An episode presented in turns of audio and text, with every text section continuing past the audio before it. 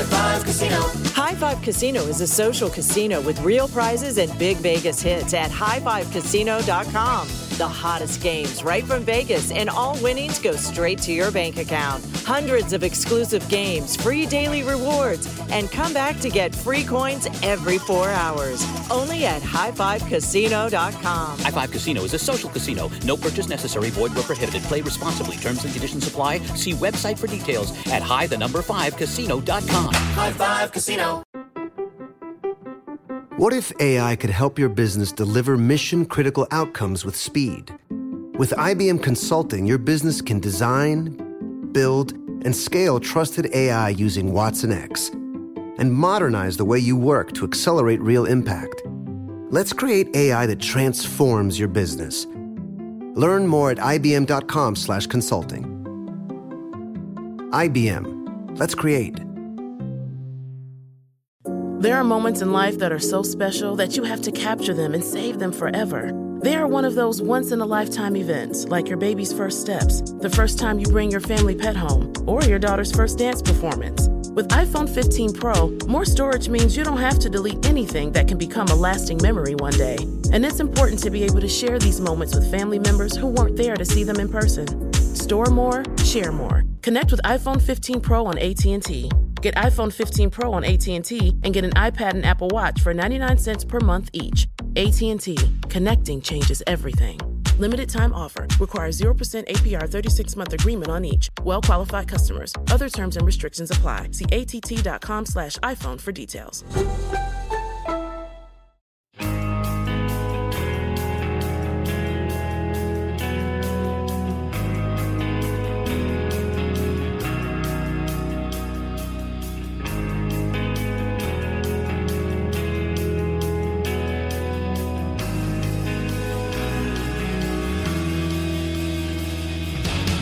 Hello, everyone, and welcome to another episode of 100 Words or Less, the podcast.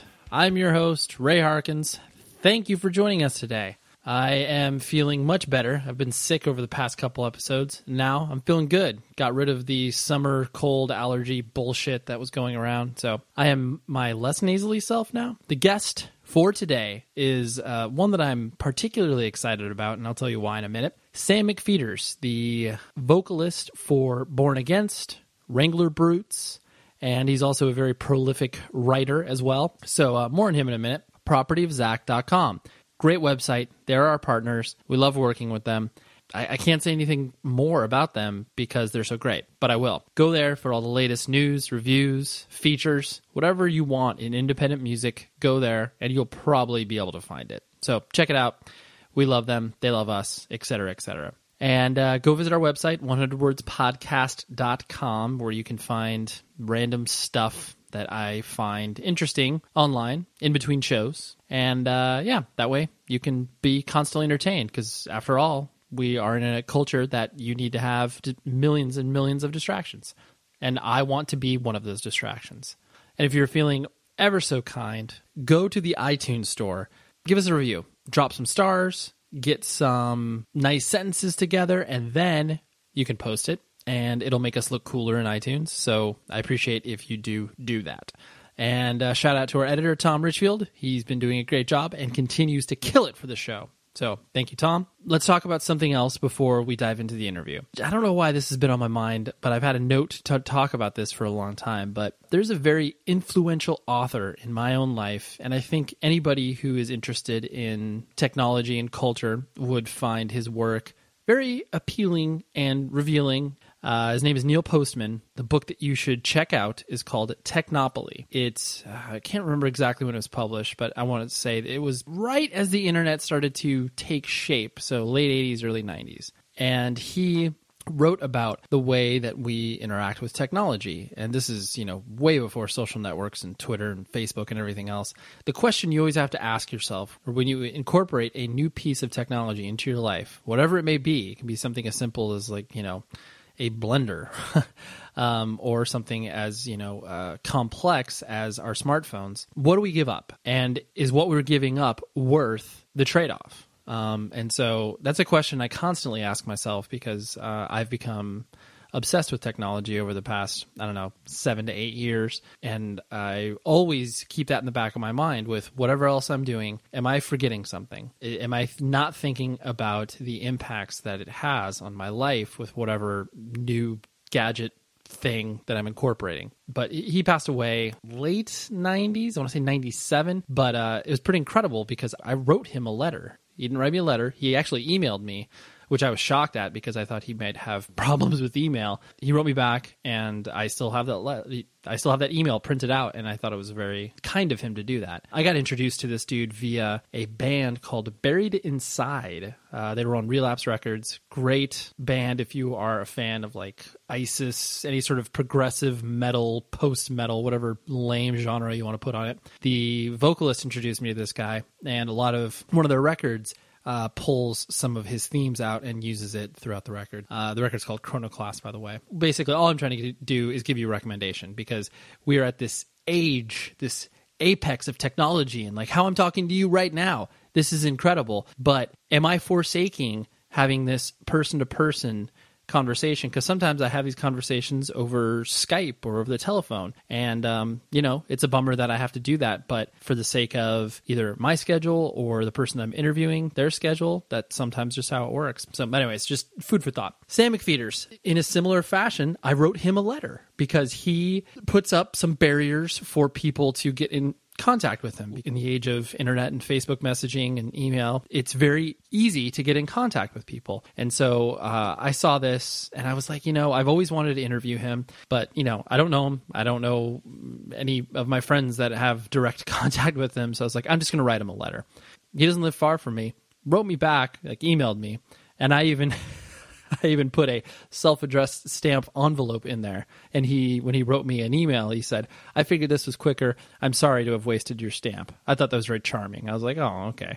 Because you know, I figured since he was writing, I was writing a letter to him that he may want to write a letter back. So we scheduled a time to talk. I was very nervous about this one because for anybody that doesn't know, I mean, Born Against is a very seminal, legendary band in the punk and hardcore movement. Um, they ruffled a lot of feathers. They created some amazing music. For yeah, so go back in the history books. In you know, you can Google Born Against, and you'll be able to find some great stuff. So yeah, I was a little nervous walking into this because I didn't know how he was as a person. If he was going to be some you know bitter old dude and not wanting to kind of walk through his life, because sometimes people don't want that. And that's what I'm trying to accomplish here. So, but Sam was amazing, very gracious to answer all of the questions that I, you know, tried to spin in some original sense, but it was really good. Um, and I was very, very proud of this interview. And with that being said, enjoy it, and I'll talk to you afterwards. Okay.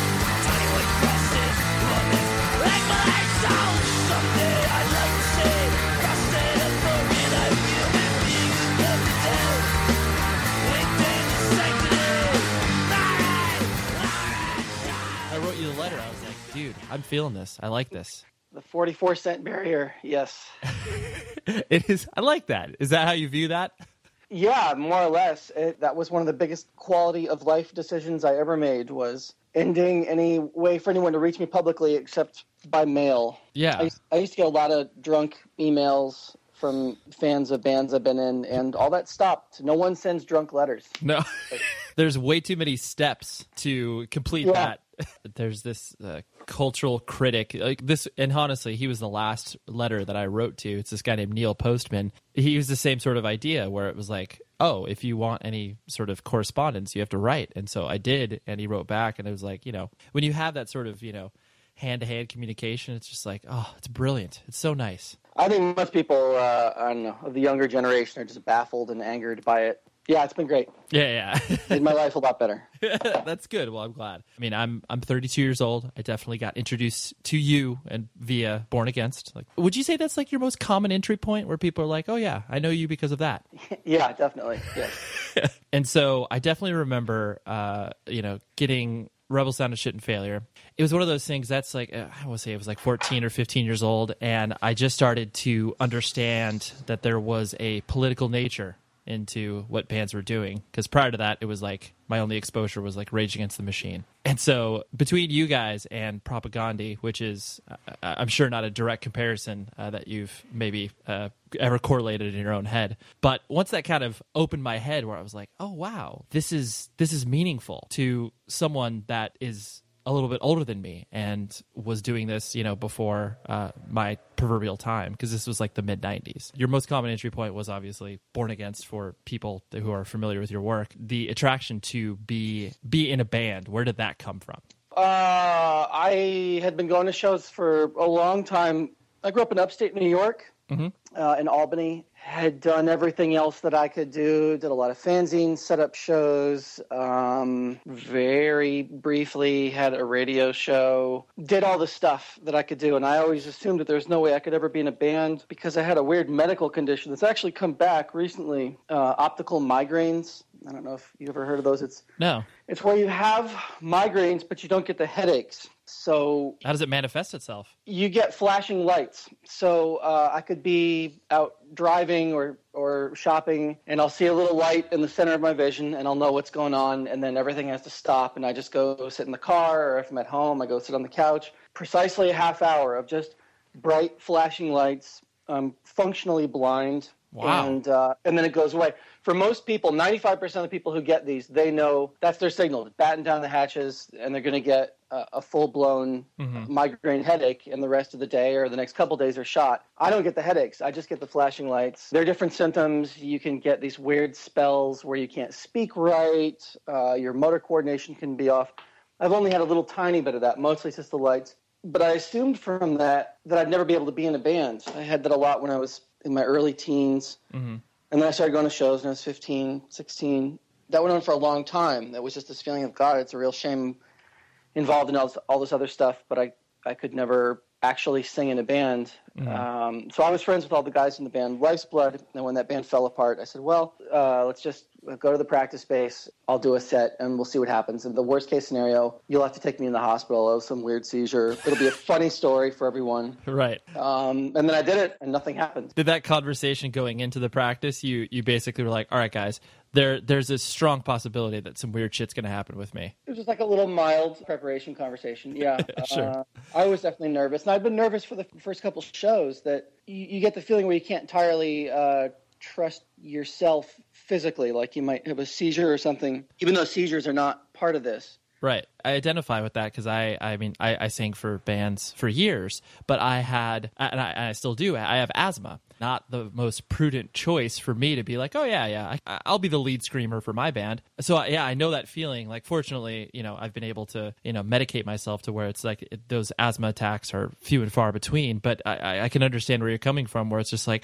yeah, I trust my body, but some weird shit may happen. How does that work? Um, I mean, you have you had an asthma attack mid set? I know I have never. Fortunately, I've never endured that, but I've definitely had um, a- after you play where it's like you know I I kind of have to like decompress and like sort of run outside immediately and just be able to like collect myself. There are ways that I've been able to self medicate without actually like taking my emergency inhaler or whatever. So just to just to like calm down and Yeah. and then be able to sort of move past it. But there's definitely times I've had asthma attacks after a show and I've had to use, you know, inhalers and stuff. Never to the point where it was a, a hospital visit, but Right.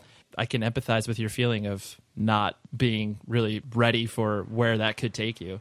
You said you started to get into punk and hardcore, whatever you'd like to call it. What was your, you know, what was your entry point? Like, who did, who showed it to you? Did you have brothers and sisters, and what was your sort of family structure like growing up? No, I was the only child growing up. I think if you were just a kid in the mid 80s, it would be very hard to not have that intersect your life at some point. Um, I just feel like I picked it up by osmosis. In ninth grade, I went to school, um, this really crazy hippie school in Vermont. So it was a, a boarding school. Boarding, uh, in the loosest term, we, we lived out in the woods in this weird barn. It was very strange. Uh, take a lot, of, a lot of context. And one of the kids there, two of the kids there were in the Dead Kennedys. Oh, okay. I went through a long period, what feels long because it's my childhood, but only a couple months, two, three months, where I was violently opposed to the Dead Kennedys, and I tried to convince them that they'd been duped because this band were actually Nazis because they had the word Nazi in a song, and you know, just like the, my logic centers were a little off. Well, you're then- you- you're probably just being contrarian to be contrarian. Yeah, it was. It was. I was 14. It was a confusing time. Sure. Uh, and then eventually got into them. There were some local Vermont hardcore bands. And so by the time I went back down to Albany to start a different school in 10th grade, I already knew I knew all the main bands, um, and a lot of my friends there were already plugged into that pretty natural progression. Although I remember going to my first show, it was really it was really really loud. I just wasn't. It was disorienting how loud it was. Yeah, and still to this day, I, I wear earplugs at anything. I never stop wearing earplugs. I'm the only one, probably my age, who doesn't have some hearing problems. Uh, whether or not that was foresight, that was just prudent move for you because yeah, people lose their hearing in what what we've done over the years. Yeah, you know, I was never able to sing without earplugs. It was the weirdest thing. I only had a couple Oh. shows where they fell out, and um, it was an instant through line back to that first show of just um, incredible disorientation, um, extremely unpleasant. Like the curtain had been pulled back. Uh, and this horrible thing I was actually involved in, closer to being in the engine room of a giant ship or something than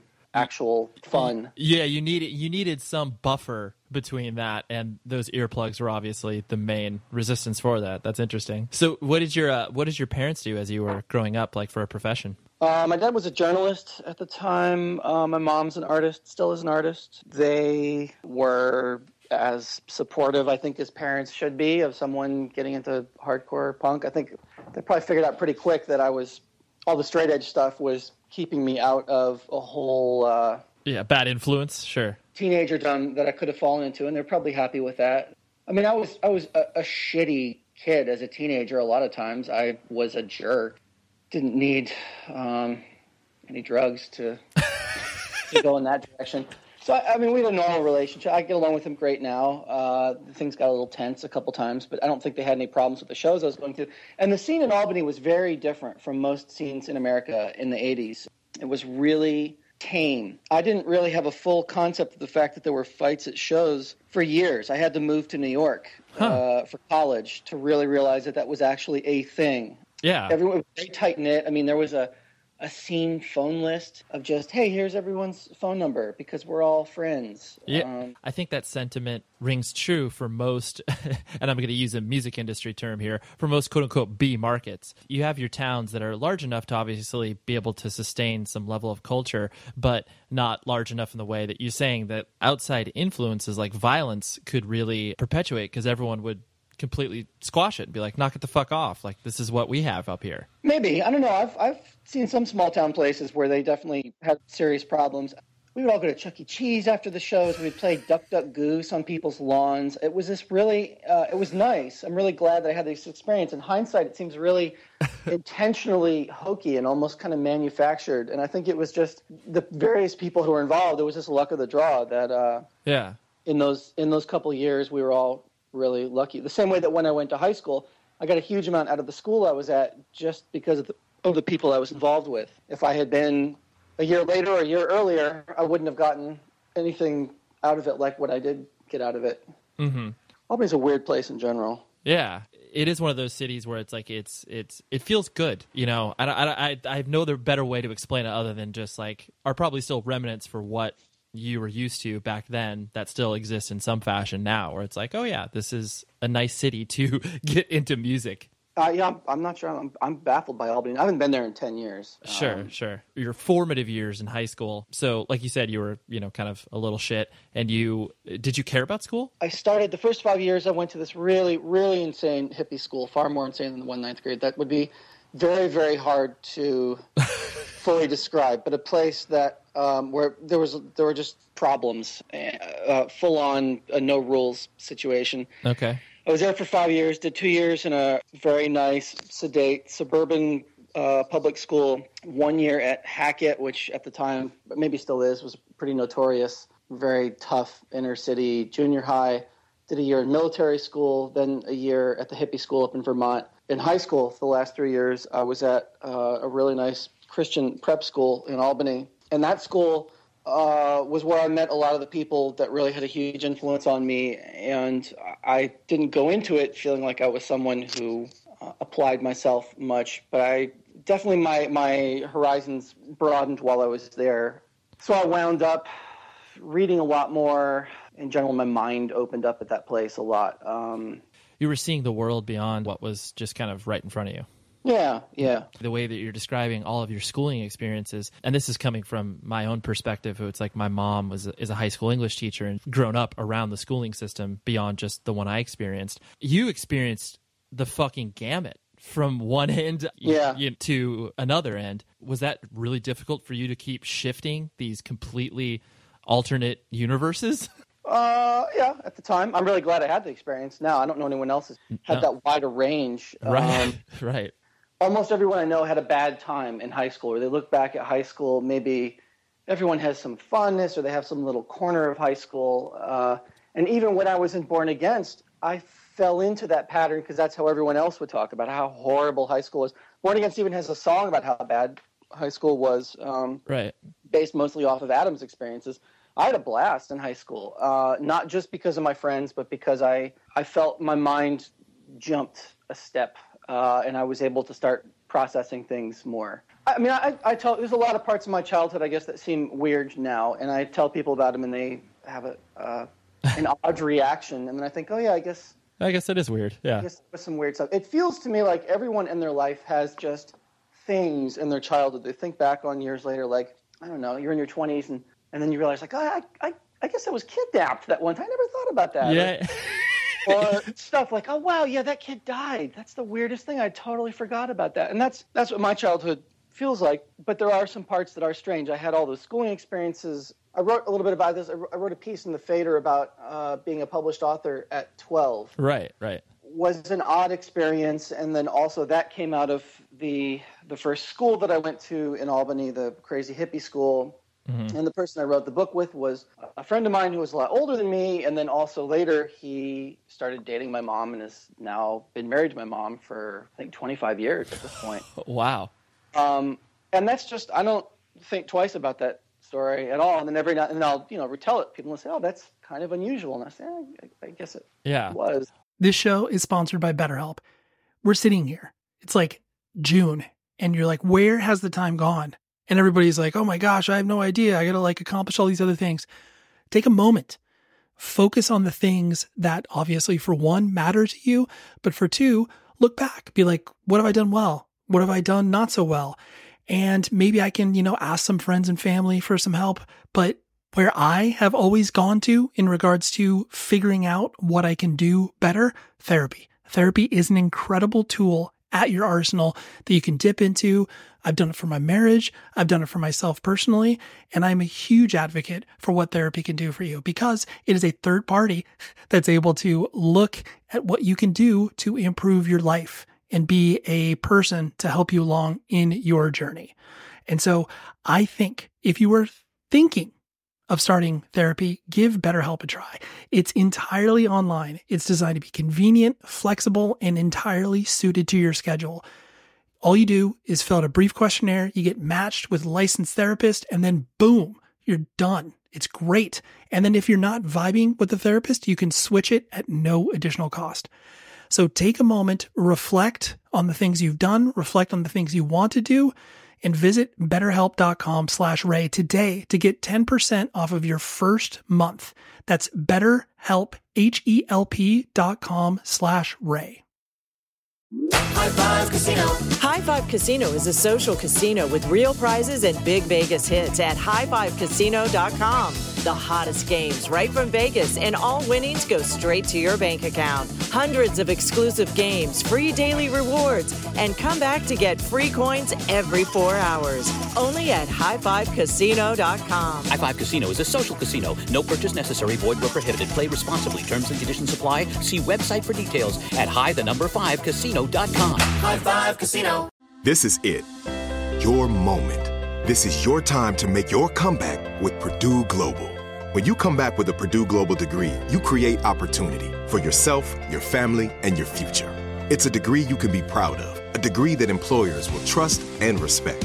Purdue Global offers working adults like you over 175 flexible degree programs to meet your specific career goals. These include associate, bachelor's, master's, and doctoral degrees and certificates.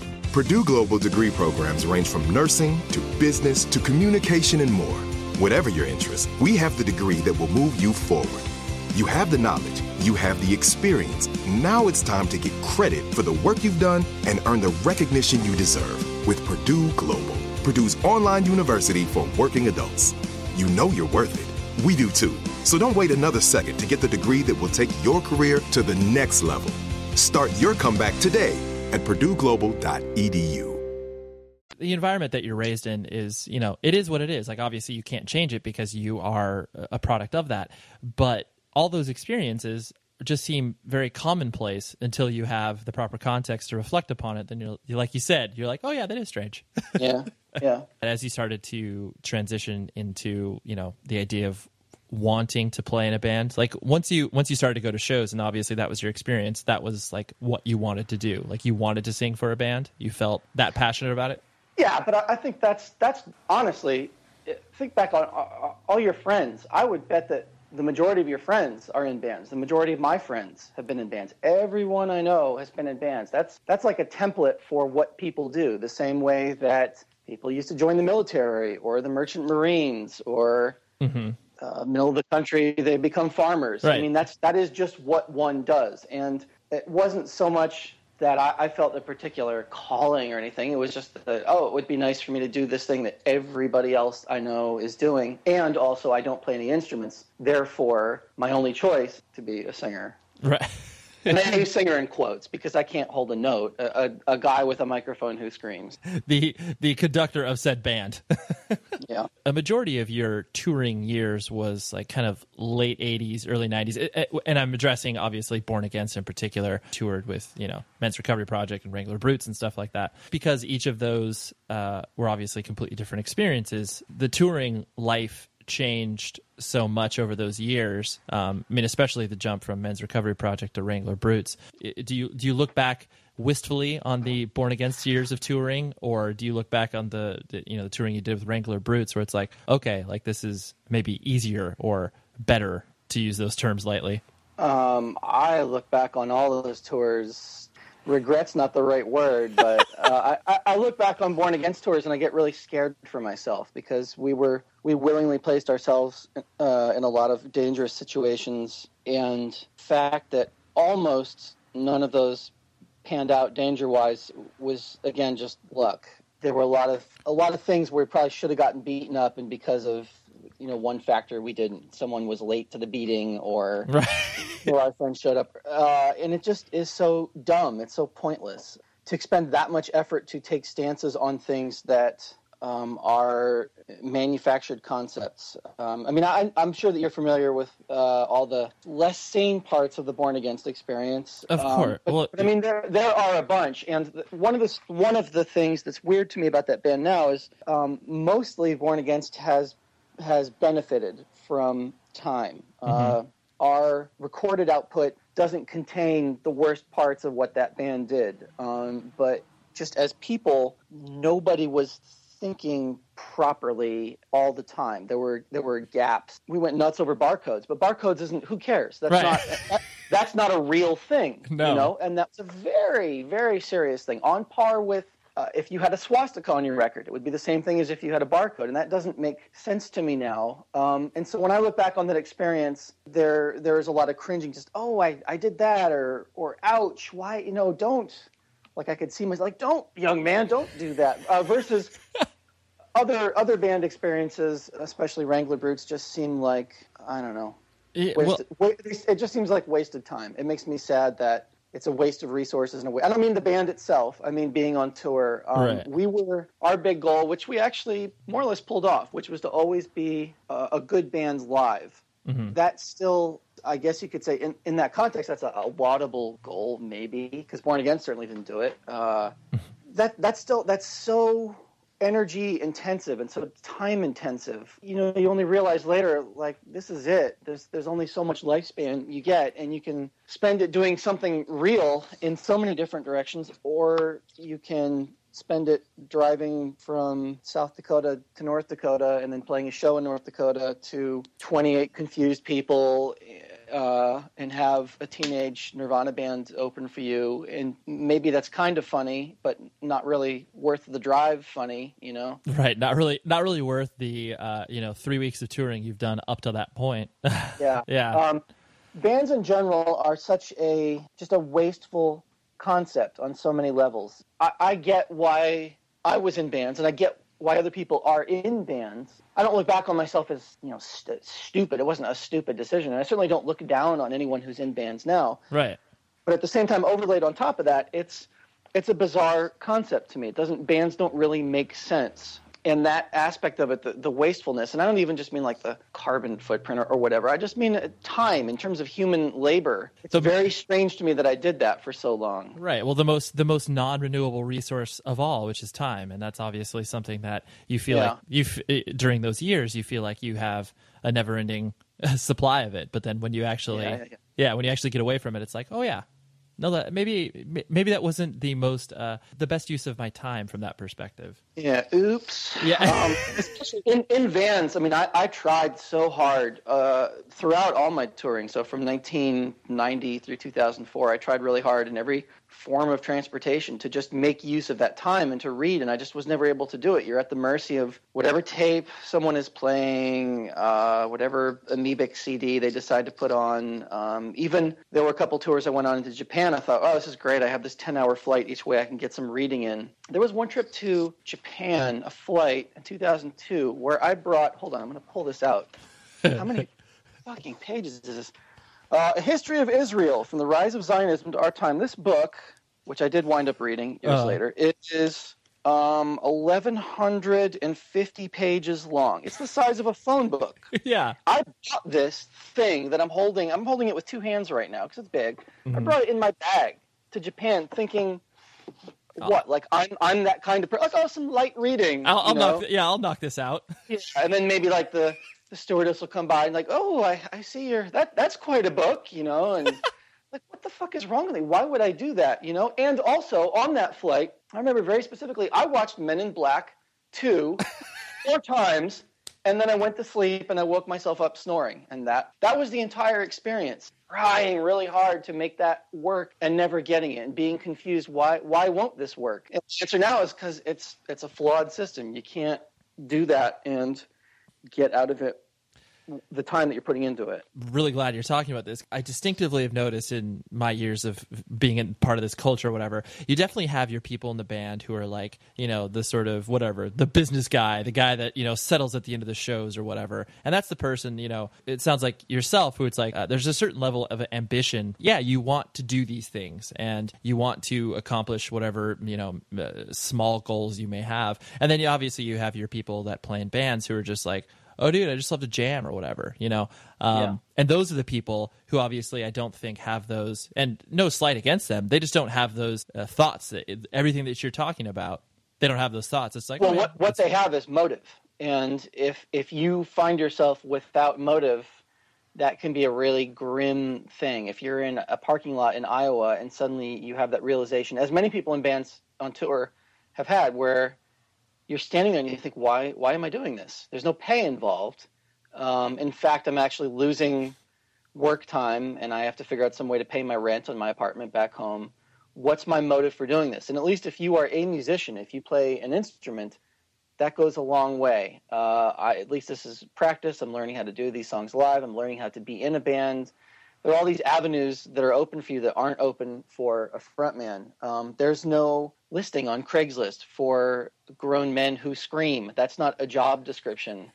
Um, I, I can't get any work based on being able to strike good poses in front of a microphone. Um, I wasn't building anything, you know. It was just an act, an artistic act that had no endpoint, um, and that I think that can get really scary really quick. the trope that happens when as people grow older where it's like you know you turn into the old man get off my lawn sort of scenario. But the, the way that you speak about it it's like it's in reverence but it, the reverence is not without perspective i guess. And that's like that's nice that's refreshing for me to hear personally because obviously it's like once you hit like 25 and are expected to sort of cash out of this world you know there are certain people that that don't do that and still want to create art in various capacities not turn into that you know old person. It's like oh the fucking kids and this is stupid and blah blah blah but So that's good. Jesus, Jesus, dude! Try being a 44 year old man. That that voice is always. It's like a drum beat in my head. That old, the old feel it. The the ossification uh,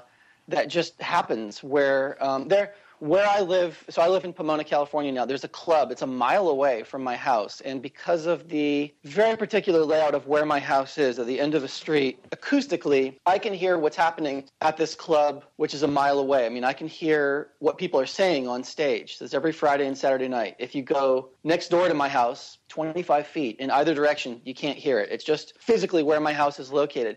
And I'll feel that thing on Fridays and Saturday nights. I'm just saturated with hate for these people in their bands on stage at this club. And I feel like uh, a character, I feel like the Grinch, you know? I'm just up here in my cave and it's dark in my house and I'm just. I'm just wringing my hands and and uh, you know like I got my head tilted forward, my eyebrows are all curled down, and it's that it's that thing, it's that old man pole, and it's nice being conscious of that. I would like to not wind up like that. It's a hard lens through which to view one's past, especially my past. Yeah, Um, it, it strikes me as even more funny the fact it's still so well documented in regards to like, oh yeah, Born Against, like they just you know they started shit. It's like, dude, have you have you watched that YouTube video of them debating "Sick of It All" or not YouTube video, but the the radio interview? And it's like that still exists, and it's like that happened so long ago. Like you said, it it gets perpetuated because obviously people revel in the idea of conflict and how interesting that is. Yeah, uh, that's the internet. I mean, everything's anyone's past is going to get conflated with their present. All you can do is add to your eternal present online. One of the things that's weird to me about Born Against now, again, this is almost 20 years after we broke up, the degree to which the band is a blank canvas for the listener. And maybe that's not quite the precise analogy. Maybe the degree to which the band is an ink blot test. A lot of people who pay attention to that band see what they want to in that band. Um, so, for example, the Born Against is remembered now as this very strident left wing punk band in the vein of, of uh, all the 1990s politically conscious subcultures, some of which the band was a big influence on. When really what Adam and I wanted to be was a wackadoo band from the 1980s. and our priority was making people angry, which means making everyone angry. And we loved making fun of leftists. Um, the band had two songs directly attacking people on the left. One of which, uh, the song "I Am an Idiot," which is on the split with UOA, clearly mocked Occupy Wall Street. 18 years before Occupy Wall Street existed right. strange to me. I, I've read a fair amount of stuff online where um, people assume that whatever their very specific, isolated political take is, that that's something that a Born Against would have approved of, and b I you know by the by the transitive property I myself would approve of because I am currently the singer of Born Against. Um, Right. it's what's weird to me now is that everyone who likes Born Against thinks that they were in on the joke, but but no one was in on the joke. Oh, sure. Uh, we we went after everyone, including ourselves. A mess, and the bad kind of mess, the one that that starts with the audience chuckling and ends with people walking out the door feeling disrespected and and abused. And some of that aesthetic was borrowed from the early 80s hardcore bands that we admired, but some of it was just an expression of, honestly, mental illness. Um, a lot of it mine. I had a lot of problems when I was in that band. Um, other people in the band were struggling with their own issues. And so it's just, it's strange to me. Again, I'm happy that the band has mostly benefited from time. Um, far more people like that band than are upset by the worst stuff that we did. And most of the worst stuff we did is gone. It's been vaporized. It never made it onto the internet. I don't Right. really know how that happened. Um, Yeah. And for the time being, I'm not going to draw attention to it. Although, if I can find an interesting way to write about it, I probably will eventually. But it's weird to me that all the people who like it feel that, that they have this um, this fellowship with the band when that's not really openly that's not what the band's aesthetic was. If, Right. if there was a time machine and someone a person in their 20s now went back was able to go back in time 22 years and see the band the odds are at best 50-50 that that any of us would have been nice to that person. It's not like they would go to one of these shows and and revel all of us in the the majesty of whatever it was we were celebrating. They would go and be abused and mocked and humiliated by us. And that was the point of what we were doing, you know, again, that's that's the nature of mental illness. Like it was not a, a pleasant experience to be in, and often I don't think was a pleasant experience to like witness. Witness, yeah. Completely leads into the idea of why would you guys reunite and play another show? Because, like you said, it's not like you would try to recreate that experience. If you were to do something like that, why would you even do that in the first place? Because that isn't even necessarily the point of why you did the band in the first place. Like, yeah, yeah, that's that's always a strange thing. Like, I mean, I, I haven't read tons of clamor for people wanting to get Born Against together, but I've read a little bit. Yeah. And whenever I see them, I'm just like, really? Like, you you would want that? You would want to see flabby 44 year old man try to recreate emotions that make no sense to him anymore to do a lot of things that were directly influenced by profound mental illness right? like why why would that be fun you know yeah, yeah. I don't think people ever reflect on the idea of, I guess, context. Uh, they just think that it's like, oh, well, because I would be able to see this live, like that would be meaningful. Yeah. Whether or not that would actually be something that's quantifiably good, that's a whole. That's that's almost irrelevant when you talk about reunions. Yeah, context is such a weird thing now. It's yeah, it's the strangest thing that that that shift. I have a friend who goes to a lot of hardcore shows now, and she was over here, um, closer friend with my wife, but I'm friends with her too. And she came over, and I was taking out the trash or something, and, and I. I saw she had a negative approach sticker on the back of her car, and I came in and I, wow, you actually literally have a negative approach sticker on the back of your car. That I'm, that's they're a very good band. I don't even know what I mentioned it. I don't know. Uh, right. she said, "Yeah, I'm I'm really bummed I didn't get to see them." And I said, "Oh, me too." Eh, you know, for me, meaning like I, I'm bummed that I was born five years too late. I really would have liked to have seen them. And I realized what she meant was, I'm bummed I didn't get to see them when they played Pomona. They're both equally valid thoughts, but it's strange to me that I, it didn't. It took a jump for me to figure out the way that she meant it, you know, and which was completely different from the way that I meant it. And I just, it's strange to me that I, I could see people enjoying seeing negative approach now, but personally, just for myself, I can't imagine anything less fun. And that's also when this spurt of band reunions really kicked in four years ago, less than five years ago, from Yes. uh, really went into overdrive. I remember saying, listen, if negative approach comes back, maybe I would consider seeing them. My bluff was called. They played, I don't know, a mile from. They probably played in that fucking club down the street. Yeah, so I don't know. That that was a, an odd moment for me, and uh, I, I don't look down. I, I have tons of my friends. Mo- most of my friends from peers is a weird word, but all the bands that were part of the crowd that Born Against was part of have reunited, and I don't begrudge them any of that. I just I can't imagine wanting to do that. Uh, you know? right, right. You never made a living off of music, like you like you said. It's like you're you know making rent when you came home from tour was uh, uh, Well, there- there- with one exception, I did uh, for a while. Vermiform made enough money. I mean, that was my job for for years, uh, and I just lived very cheaply, especially in Richmond. When I moved to Richmond, uh-huh. Virginia in '93, when Born Against was over, my rent was ninety five dollars a month. Um, so it was maybe not five years, but I went- I went for a while where that that was my occupation. So in a way, I was making money off off music. Um, right. You were in the industry rather than a participant in the other. lowest lowest rung. Yeah. Yeah, yeah, yeah, exactly. High Five Casino. High Five Casino is a social casino with real prizes and big Vegas hits at highfivecasino.com. The hottest games right from Vegas, and all winnings go straight to your bank account. Hundreds of exclusive games, free daily rewards, and come back to get free coins every four hours. Only at highfivecasino.com. High Five Casino is a social casino. No purchase necessary. Void where prohibited. Play responsibly. Terms and conditions apply. See website for details at high the number five casino.com. High Five Casino. This is it. Your moment. This is your time to make your comeback with Purdue Global. When you come back with a Purdue Global degree, you create opportunity for yourself, your family, and your future.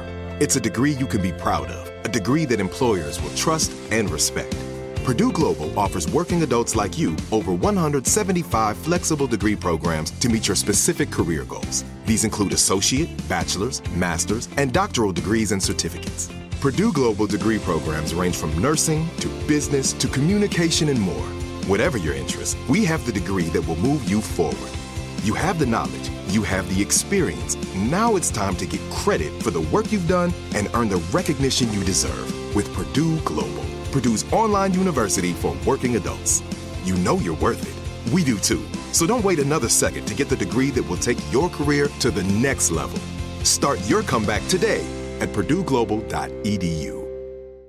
Spectrum One is a big deal. You get Spectrum Internet with the most reliable internet speeds, free advanced Wi Fi for enhanced security and privacy, and a free Spectrum Mobile Unlimited line with nationwide 5G included, all while saving big. For the big speed, big reliability, and big savings you want, get Spectrum One. Just $49.99 a month for 12 months. Visit spectrum.com slash big deal for full details. Offer subject to change, valid for qualified residential customers only, service not available in all areas. Restrictions apply me being from southern or mostly raised in southern california and obviously seeing labels like ebullition and vermiform like once those things like once those things came into my purview and understanding the idea of like that takes no effort to put together like obviously it takes financial resources and you know sweat equity and all those things that you know you don't consider uh, those labels and what you did obviously made those things you know a little more tangible for people to kind of like be able to pull down and understand that like oh yeah like mm-hmm. I can just put this out on my own it can hopefully be able to like you said sustain you if, as long as you're comfortable with like oh yeah i'm oh, just above the poverty line yeah it's uh, doing a record label has an element of a self-inflicted pyramid scheme on it because if you're doing one that's not totally Snidely Whiplash style, you're going to pay people royalties on it, which means that for every dollar you generate, um, a certain hard to determine proportion has to go right back out the door to the artists. Uh, and I was able to do that for a long time, but when the company folded, not all the payments got made. There were some people who were left holding the bag. There was nobody who did, who got nothing. Everybody was paid three quarters of the way through that company. But it's it's a shitty business model, just um, aside from what the business is any money you get is not ever entirely yours. Right. Uh, and, a, and a lot, most of the labels that I knew from that period found a very elegant way around that problem, which was to just not pay royalties. That's not always a, a bad way to do things if you're doing really small pressings of stuff or if you're really good about paying people in merchandise. The problem is once you start paying royalties, once you make that first payment, then you're locked in. No one's going to forget that. Um, I've had labels since that owe me tiny little payments, and uh, you know, if I need a hundred bucks, I'm going to remember that. Hey, maybe they owe me forty bucks, and I need to get that from them. Right. Yeah, as, as a way to to do a business, it's it's not good. And so, like I said, in the context of you know you uh, making a living off of the label for a while, you know, as as that started to become less apparent that you could do that, did you immediately go back to the idea of like, okay, I I like to write, I want to see if I can make this into a thing for myself. The the progression on that was kind of convoluted. I had a lot of odd jobs and then also full time jobs sometimes while I was doing the label. Uh, I it never occurred to me when I was doing columns, like I would do columns for Punk Planet and get paid 50 bucks. Mm-hmm. That transition was something that was really alien and strange to me, and I had no idea what I could write about. You know what? I never thought about that, but there's a parallel there, which is that when I very first started doing fanzines, the first fanzine I did in Albany, so from 85 to 86, I had several several sessions of working on the fanzine with my fanzine partner Jason, and we tried to figure out what we would write in this fanzine. It was mostly art and just cartoons and stuff. And I remember thinking, like, what? Why would what would you write in a fanzine? Like, what is there to say? That it just seemed like a very alien concept, and I think that's how it was ten years later. Well, no, no, uh, yeah, 2003, 2004, where I just wasn't like, what? Okay, I could write, but what? What would I write? What am I qualified to write? And that kind of kept me back some. I did a review for the uh, OC Weekly under a fake name of the Wrangler Brutes record. I trashed the Wrangler Brutes record. Um, did that and got paid for it, which was nice. Although I think that just went straight into the band fund for some reason. I don't remember why. Yeah. Uh, through that contact, I then got more music writing work. Um, and not all the pieces were great, but there were a couple good pieces. And I definitely learned some very important things. Learned how to work with an editor. Um, and then through that work, got work in other weeklies, because that's kind of a circuit. Orange County Weekly is owned by the company that owns Village Voice and the LA Weekly. Right. Uh, realized that that was something maybe I can do. Although even then, I was fuzzy on the concept of what I would do outside music writing. It's kind of a punchline now because clearly, clearly, if you read any of my music pieces, I'm not qualified to be a music writer in any possible way. I, I can't do it. But in that, I went, I got myself a, a ticket out to um, Detroit and I did a long piece with Doc Dart, the frontman for the Crucifucks, mm-hmm. uh, and did a uh, 8,000 word piece. Originally an 11,000 word piece, and then it got trimmed down to 8,000 words spent a week um, out there interviewing him because he's had a really, really insane life. It was a really good story, um, and I knew that no one had gotten to that yet, and really threw myself at that as, as hard as I possibly could, uh, and got a really good piece out of it. Tried, shopped that around to a lot of places. Still didn't really know how to do that. Didn't know how the mechanics of that would work, and so it just fell flat. Uh, I got a few rejections. Most most magazines. I don't know who did I approach. Spin. yeah. Magazines it wasn't appropriate for anyway. Just said no. This isn't something we wanted. And uh, I had a I had a contact with Vice magazine. They had contacted me years earlier when I was in uh, Wrangler Brutes. None of us liked Vice at all. Um, we were very dead set against that magazine, and so I'd sort of poo-pooed that contact. And I took a second look at it, and I thought, well, maybe this would be a good place for that piece. Um, and I, I recontacted Jesse, uh, a friend of mine who was the editor at the time, and sold it there. And that was my entry really into doing what I'm trying to do now, which is journalistic pieces, long form pieces, ones that I guess could be called human interest, not music pieces. Right. And so in doing that, then I've been able to to branch out to other magazines. That was, I guess, my entry point into that world. Sure. Definitely wasn't something that I consciously set out to do, which seems strange to me now, but it's it's like everything else in your past. You look back on it and you want to retrofit all these motives and thoughts. Um, I tried to do commercial writing for years. Commercial writing is um, I'm looking at my two books right now. Commercial writing. Commercial writing is is just doing copywriting for other companies, and I set up my own copywriting company, and all this is writing press releases, doing text for websites. Um, I noticed more and more in the the jobs that I had, both temp jobs, full time jobs, uh, part time jobs, and all of these, uh, the boss and everyone else hated doing the writing. If they had to do a brochure, they just were cringing doing it. I said, well, I'll, I'll do it. That's nothing. You know, I'll knock that out uh, before lunch. It's what, three paragraphs? Mm-hmm. Um, and everyone was baffled that it wasn't a problem for me and it, and it, was a problem for them. So there is a world in that you can get paid a lot of money as a copywriter. Um, and that's what I tried to do all through the mid Aughties was was get work as a copywriter, and I got no jobs. I did zero percent return. I mailed up mailings. I did hundreds of cold calls. Uh, I just the other day threw out all my beautiful business cards. They're embossed. Um, this beautiful logo I made. I just couldn't make it work, you know. Uh, and now that seems obvious to me that that would fail. But at the time, that seemed like a really rational way to go. Yeah. Um, I think the key word you use there is rational. It's like I definitely find when it's like whatever artistic endeavor you're trying to put forth, when you do put like this level of rational thought into like, okay, uh, I'm going to craft this in order to be a part of whatever it is that I'm trying to do, whatever larger thing you're trying to accomplish. That's usually when it's like those are the things that end up like such as your experience where it's like, yeah, it kind of falls flat, where it just doesn't you can't get anything going because, you know, it might not come from the most uh you know, I guess feel good places where it's just like, no, I'm I'm doing this because I think this is what I probably should do because I have Yeah. I have a proficiency with this. I think once you've done it once, you totally you learn from that process and you're like, okay, that's not I hope so. Yeah. I, I hope I've been learning from my mistakes. There have been a lot. And so that you know that kind of brings us to where you're at now, where it's like you know you uh, you know you released a book last year. That was your first uh, fiction work, correct? Uh, first novel published. Novel I've had- published, yeah. I've had a couple short stories published. and I like was combing through some of that. You know, I know in some of the interviews that you did around when the book was released and stuff like that. Uh, one of the key elements that I pulled out that I wanted to talk to you about was the idea that a continued theme that I've noticed, obviously, in your work, not only in the book but the stuff you've created prior to this, um, anger. You know, how you're focusing this rage into this character and bleeds out into everything else you've done prior to that. Never spoken to you before, but like you know, there's no sense of rage I get during this. Con- there are elements of that are, are evident throughout your work. Is that something that just continually informs you because you've been so well versed at it over the years? No, the, uh, uh, so the book, uh, The Loom of Ruin, is about the angriest man in the world. I honestly didn't make any possible connection between that and the Born Against experience until well into the book tour. Um, right, right.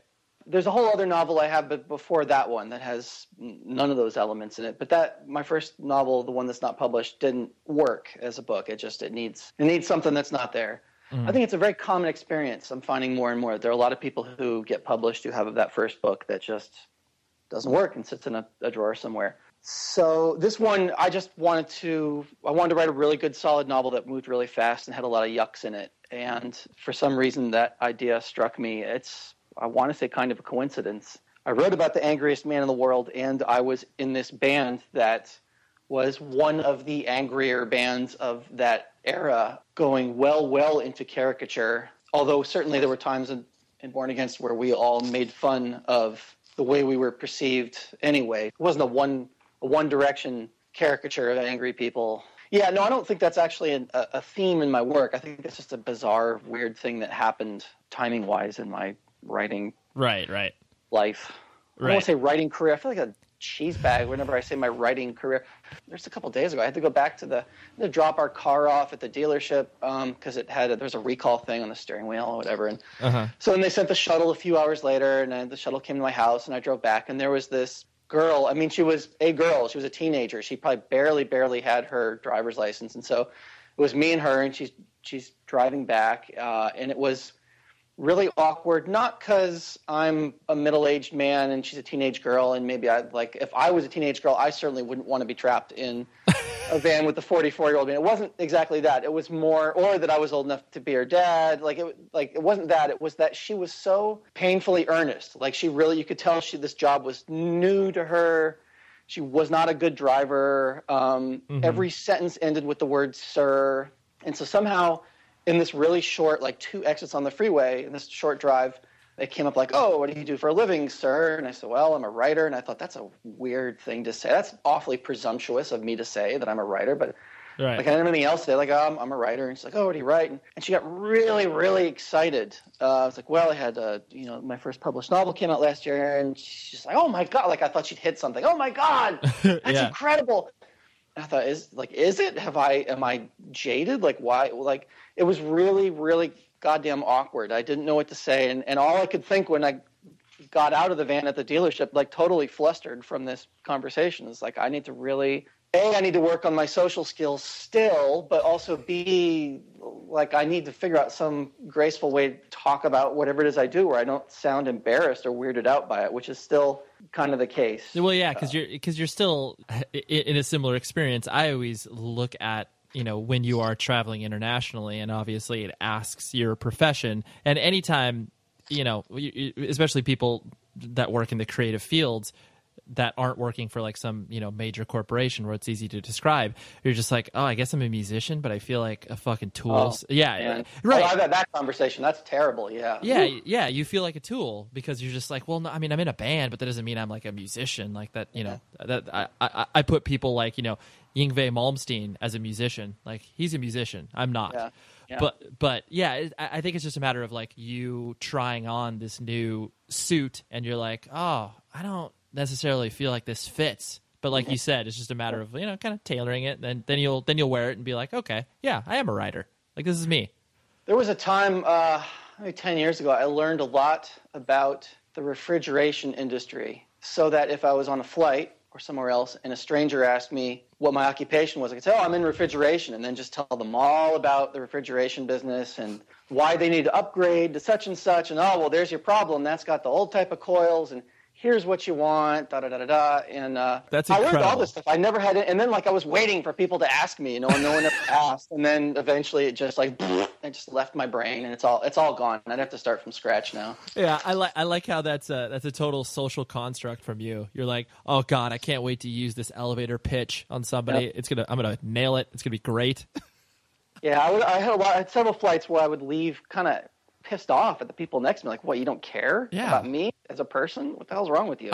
I'm a warm body sitting next to you. I have feelings. Uh, and sort of to, to wrap things up with the kind of going back to what we were talking about initially in regards to obviously, like you were saying, that you know the 44 cent barrier of people that actually do want to communicate with you. When you did have a more open form where it's like, yeah, you had you know email published or whatever. Did you removing the obvious bullshit that came into your inbox? I'm sure. Um, were there people that ever uh, just because you have been you know prolific in various fields? Were there people that kind of went to you for advice? Um, and you know how did that how did that kind of sit with you? Just because it, it's hard for people to kind of be like, oh, why are you asking me? Like I don't I didn't do this right. Like why why is this? But people perceive that because you're like, oh yeah, well because I've like your art, so I think you're successful. I think most of the letters I got, no, I didn't get many that were advice ones. It would be very, very earnest ones, fan mail or Mm-hmm. People wanting things. I'm doing this project. You need to be involved because X, Y, and Z. Um, I need you to do this. uh, I here's here's why you have to have my company do your band shirts. Just uh, annoyance level stuff. I- I'm sure there have been some, um, but those things still. I, if somebody really wants actual has something useful that they need advice wise from me, they still have those. This 18 year old young lady from England wrote me on Facebook a while ago. I don't answer any of my Facebook emails because it's the same thing. But right. I kind of a couple months later, I, I found again, reread it, and I thought, oh, I actually should respond to this person. This is a very serious thing. Just wanting advice. It was a type of letter I wish I had written when I was 18. She just said, I've read a bunch of your stuff. Um, I've read your blog. I've read your Vice stuff. I would like to be a freelance writer. What do I do? I need your advice. And so it's at that point it was it kicked in that I had a responsibility to write a very cogent letter to this person. I also knew because she's 18, I was never going to get a response back. Like I was sending this out into the ether. Uh, the same way that when I was 18, I had people who helped me out and and I was like, oh, I got to write them back. And then, oops, you know, it's 10 years later and forgot to do that. Right. So I wrote, I, I compiled, I used it as an exercise to compile all of my advice on writing and, and freelance writing. Um, and then I just thought, well, I'll use this as a template. Someone else does this, then I have, I have the basics of what I would write this person already written. And so I, I still occasionally get those. I used to get those when I had a public email address, but for every one of those, I'd get a hundred just bullshit. Mostly, honestly, most of the letters I got were just drunk. Um, a lot of people, it's like one of the emotions that comes out from intox- intoxication. You, you get really angry or you get really maudlin, and also you really like Born Against. So I get a lot of drunk emails um, about Born Against, and that's kind of funny for the first couple ones, and then uh, just a waste of my time after that. Yeah, yeah. You're like, all right, that's that's enough of that. well, I really appreciate you hanging out, and I hope this was uh, a, a uh, exercise in diversion for you. Yeah, likewise. likewise. So there you go. That is Sam McPheeters. Good dude, right? Like I, I really like how he was trying to not be the old guy, get off my lawn sort of, you know, mentality, which he rightfully admits is something that he tries to continually not be. So, anyways, propertyofzack.com, 100wordspodcast.com. You can also find a ton of Sam's work online. You can just Google his name and his website will pop up. He's written some great books, and uh, obviously we talked about that in the interview. But check it out. I really do recommend all of the stuff that he does. So, with that being said, be safe until next week, and I will talk to you then. Thanks, everybody.